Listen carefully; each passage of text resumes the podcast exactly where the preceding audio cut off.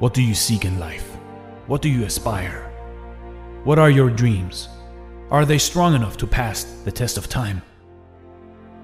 Only time will tell, and only your heart can guide you. They want you to be like them. They want you to conform, to work for a wage until you die, to give up on your dreams, to let go of all these experiences just to spend your life in an endless hamster wheel. Because their dreams also were crushed one time, so they want the same for you. They have been so used to the darkness, it hurts their eyes when they catch a glimpse of sunlight. You are a new generation.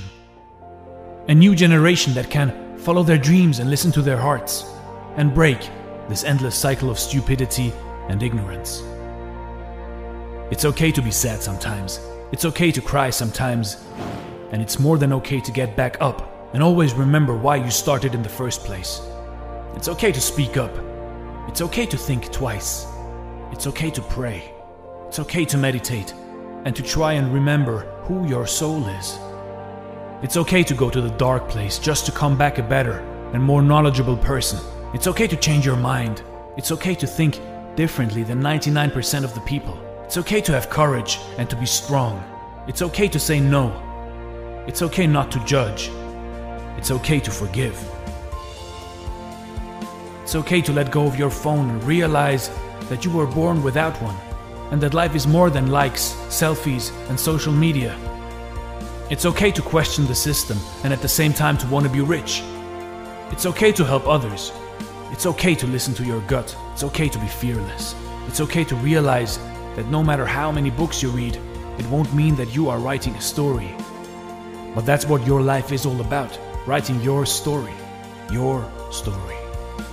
It's okay to let go of your worries and to be happy.